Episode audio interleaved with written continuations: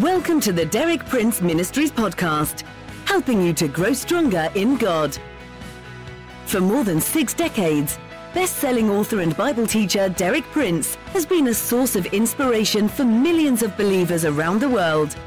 You too can benefit from his compelling biblical insights.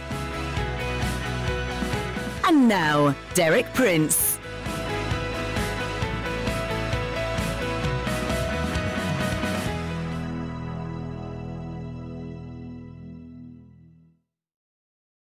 In my talk yesterday, I explained that there are various kinds of laws that operate in the universe, both physical laws and spiritual laws.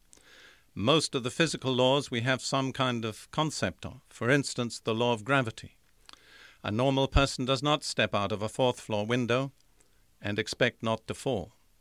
Such a person knows that there is a law at work in such a situation which will inevitably cause him to fall to his own great hurt. I pointed out that in these cases we do not really break these laws. These laws break us. A person never breaks the law of gravity, but a person who ignores the law of gravity will be broken by that law. And I pointed out, too, that there are spiritual laws which are equally universal, which apply in every area of the universe, in every situation, and in every one of our lives individually. In particular, I focused yesterday on one specific spiritual law that operates in the universe at large and in the life of each one of us individually.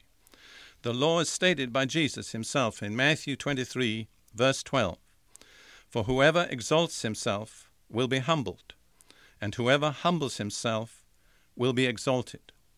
I explained that humility is a decision of the will. It's not an emotion. It's not a pious religious feeling. It doesn't rest in the area of the emotions. The Bible always says, humble yourselves, humble yourselves. In other words, it's something that we have to do. It originates in the will and it's expressed in appropriate action. I gave the example of the man invited to the wedding feast. If he was proud, he would seek out the most honorable place. If he was humble, he would seek out the most lowly place. In each case, it was a decision expressed in action. Now, today I'm going to speak about the first occasion in the history of the universe that we see this law at work. The law that whoever humbles himself will be exalted, whoever exalts himself will be humbled, abased, or humiliated. We're going to go back now in our study before human history, at a time when I believe man had not been created, when the heavens were in being and all their host, but the human race as we know it had not yet come upon the scene of history. We're going to go back to the first sin. We're going to go back to the record of a prophet, the particular prophet, Ezekiel. We need to bear in mind that the ministry of the prophet not merely reveals things in the future that we could not otherwise know, but it also reveals things in the past that we could not otherwise know. And in this particular case, we're going to be looking at things in the distant past, revealed through the prophetic ministry, which we could not in any other way know. Now, let me make certain basic statements.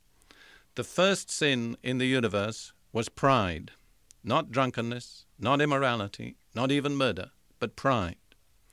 And pride led to rebellion. You see, the inner comes before the outer. And one of the important features of the Bible is that it not merely reveals outer actions, it always lays bare the inner causes. Pride was the inner cause that led to the outer act of rebellion against God. This first sin took place in heaven, not on earth. It was committed by an angel, not a human being. And the pride that caused this sin arose from the wisdom and the beauty which had been imparted by the Creator Himself. Now, this situation is described in the 28th chapter of Ezekiel which speaks in succession of two persons. The first is the prince or the ruler of the city of Tyre, the second is the king of Tyre. The first person is clearly revealed to be a human being, even though he claims to be a god. The scripture emphasizes he is a man. But the second person, the king of Tyre, never was a human being, is clearly an angel, a fallen angel. Now I'm going to read what Ezekiel says about this second person, the king of Tyre, and I want you to pick out the clear indications as I read that we're dealing here with a fallen angel, a cherub. Reading in Ezekiel 28, verses 11 through 17. The word of the Lord came to me Son of man, take up a lament concerning the king of Tyre, and say to him, This is what the sovereign Lord says You were the model of perfection full of wisdom, perfect in beauty. You were in Eden, the garden of God. Every precious stone adorned you ruby, topaz, and emerald, chrysolite, onyx, and jasper, sapphire, turquoise, and beryl. Your settings and mountings were made of gold. On the day you were created, they were prepared. You were anointed as a guardian cherub, for so I ordained you. You were on the holy mount of God. You walked among the fiery stones. You were blameless in your ways from the day you were created till wickedness was found in you. Through your widespread trade you were filled with violence, and you sinned. So I drove you in disgrace from the mount of God, and I expelled you, O guardian cherub, from among the fiery stones. Your heart became proud on account of your beauty, and you corrupted your wisdom because of your splendor. Just let me point out the following about this particular unique being, this cherub. Verse 12 it states that he excelled in wisdom and beauty, perhaps the wisest and the most beautiful of all God's creatures. Verse 13 states he was in Eden, the garden of God. Verse 14 states that he was a guardian cherub, not a man. Verse 15 emphasizes that though he was so wise and so beautiful, he was nevertheless a created being. He was not a god. And then, remarkably, verse 16 says widespread trade led to violence. Now, this word for trade is a very interesting word. We need to understand it. Let me take a moment to explain it. Literally, it means going to and fro. And then it came to be used for trade because traders go to and fro. However, it's directly related to another word used several times in the Old Testament, and that word is translated slanderer or talebearer. Let me give you two examples. Leviticus 19:16. You shall not go about as a slanderer among your people, the same related word. Proverbs 11:13 He who goes about as a talebearer reveals secrets. So the root thought is somebody who goes about slandering, carrying tales, uh, making slanders. And when we go back to the scene in heaven, which was pictured in Ezekiel chapter 28, we get a vivid picture of what must have taken place. And now I'm offering you my own personal understanding of this passage. This cherub, whose name at that time was Lucifer, the bright, the shining one, the light bringer, the morning star, was, the scripture indicates, in charge of one third of God's created angels. But he was so wise and so beautiful, he was not content with this position of subordination to God himself. He felt that he had a right to equality with God. And so he began to promote rebellion. He went about amongst those angels, and he must have said to them something like this Listen, God doesn't really appreciate your wisdom, your strength. You could have a higher position. And God doesn't appreciate my wisdom or beauty either. I'm worthy of a higher position. I tell you what, if you'll follow me, I'll establish myself in equality with God. And so, in this way, he promoted rebellion against God. And the scripture reveals clearly that both he and the third of the angels that followed him were driven out from the presence of God because of their rebellion. But notice that the root of rebellion was pride. It was his beauty and his wisdom that caused his pride. His pride caused his rebellion. When he exalted himself, he was cast down.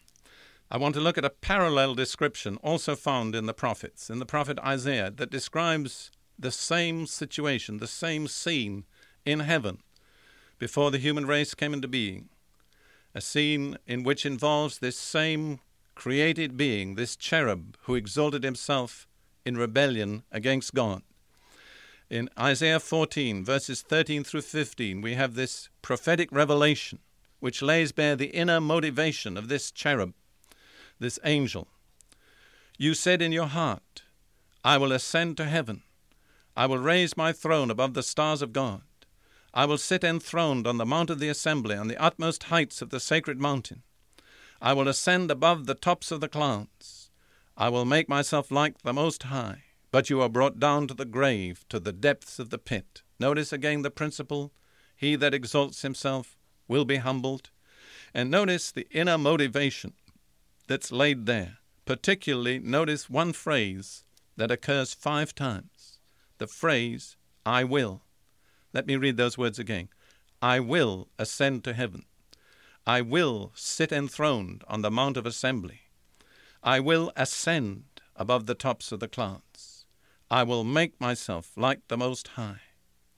See, it's the will of the creature set in opposition to the Creator that is the essence and root of the whole problem. The motivation is pride, the action is rebellion. What was the ultimate aim? It's expressed in that fifth I will. I will make myself like the Most High. The creature wanted equality with the Creator. He exalted himself, and as a result, he fell. Today, we do not know him as Lucifer, the bright and shining one, the glorious one, the one whose responsibility and special privilege it was to herald the dawn.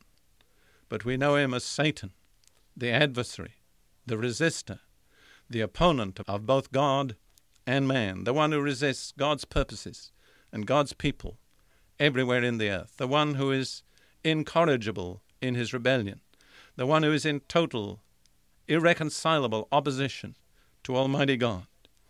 What is the lesson? It's a fearful lesson. It's a lesson that pride and rebellion can turn the most beautiful into the most evil. Here was the most beautiful and the wisest of God's creatures. But when his heart was exalted in pride and he was turned against God in rebellion, he fell. Remember, whoever exalts himself will be humbled, but whoever humbles himself will be exalted.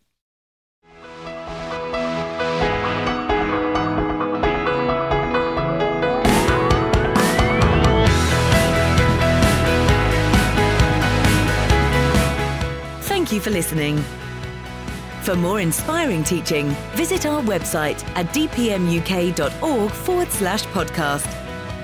And like our page at facebook.com forward slash dpmuk to join our online community. Derek Prince, teaching you can trust.